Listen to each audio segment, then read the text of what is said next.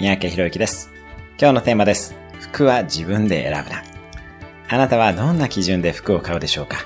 よほどセンスの良い方でない限り、服は自分で選ばない方がいいでしょう。ファッションのプロに選んでもらうようにします。自分で選んでしまうと、なかなか自分の枠を超えることができず、いつも同じようなものを買ってしまいがちです。プロのコーディネーターなどに選んでもらうようにしてください。もちろん毎回でなくて構いません。数年に一度でもいいので、そういうプロに選んでもらうことで、自分のコーディネートの枠が広がり、自分に似合う服も分かってきます。プロに頼むのは気送りする場合は、自分の友人の中で最もおしゃれな人に同行してもらうようにしましょう。何事も他者やプロの視点を入れることで幅が広がってきます。素敵なファッションで素敵な人生を歩みましょう。それでは今日も素敵な一日を。